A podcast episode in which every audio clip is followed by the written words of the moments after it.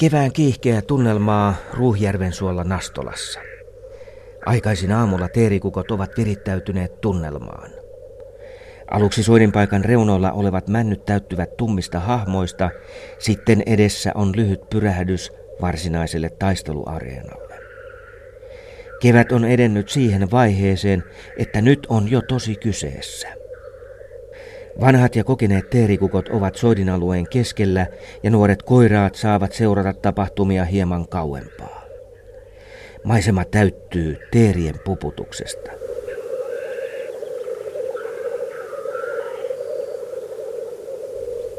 Erikoista on se, että äänenvoimakkuus ei paljon muutu, vaikka pääsen seuraamaan tapahtumia aitiopaikalta.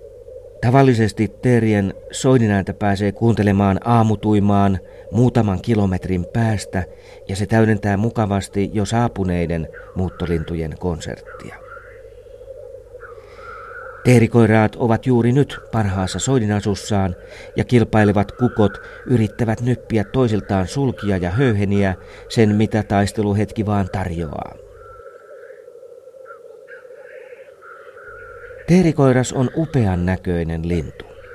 Väritykseltään se on sinisen musta ja lyyrän muotoinen pyrstö on hyvin esillä taistelutilanteessa. Silmien yläpuolella punaiset laikut näkyvät kauas ja koristavat koiraan yleisilmettä. Hetken kuluttua naaraat saapuvat taistelutantereen reunoille ja etsivät katseellaan sitä vahvinta teerikukkoa. Jos tarkkaavaisesti kuuntelee, niin puputuksen seasta voi erottaa naaraille kuuluvan äänen.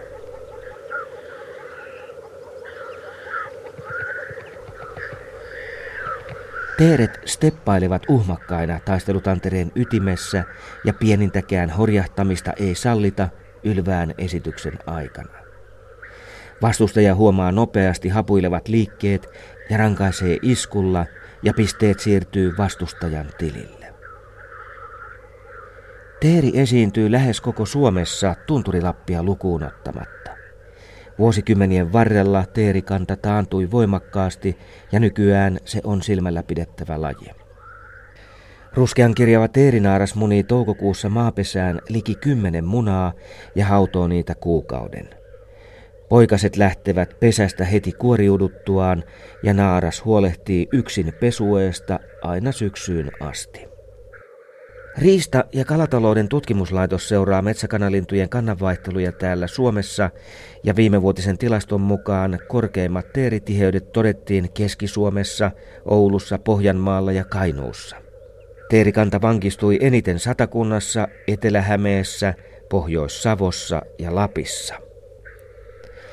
Teerikantojen laskua menneillä vuosikymmenillä on selitetty muun muassa talousmetsillä, siis metsäluonnon köyhtymisellä – ja muun muassa soiden ojituksilla syvät ojat ovat juuri kuoriutuneille poikasille hankalia ylittää ja siirtyminen toisaalle aiheuttaa niille välillä hukkumiskuoleman. Sitten on tutkittu, joko ilmastonmuutos vaikuttaa teeriin.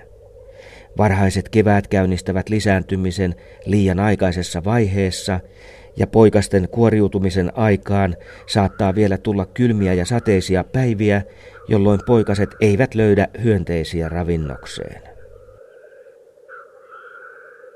Teeren poikasilla ja emolla on hyvä suojaväritys ja siihen turvaudutaan melko pitkään.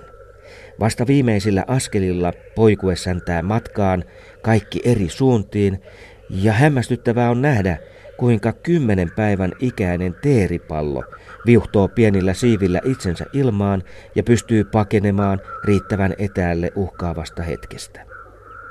Teerien keväinen puputus on meille suomalaisille yksi tärkeimmistä luonnonäänistä, joka kertoo siitä, että kevät on jälleen tullut.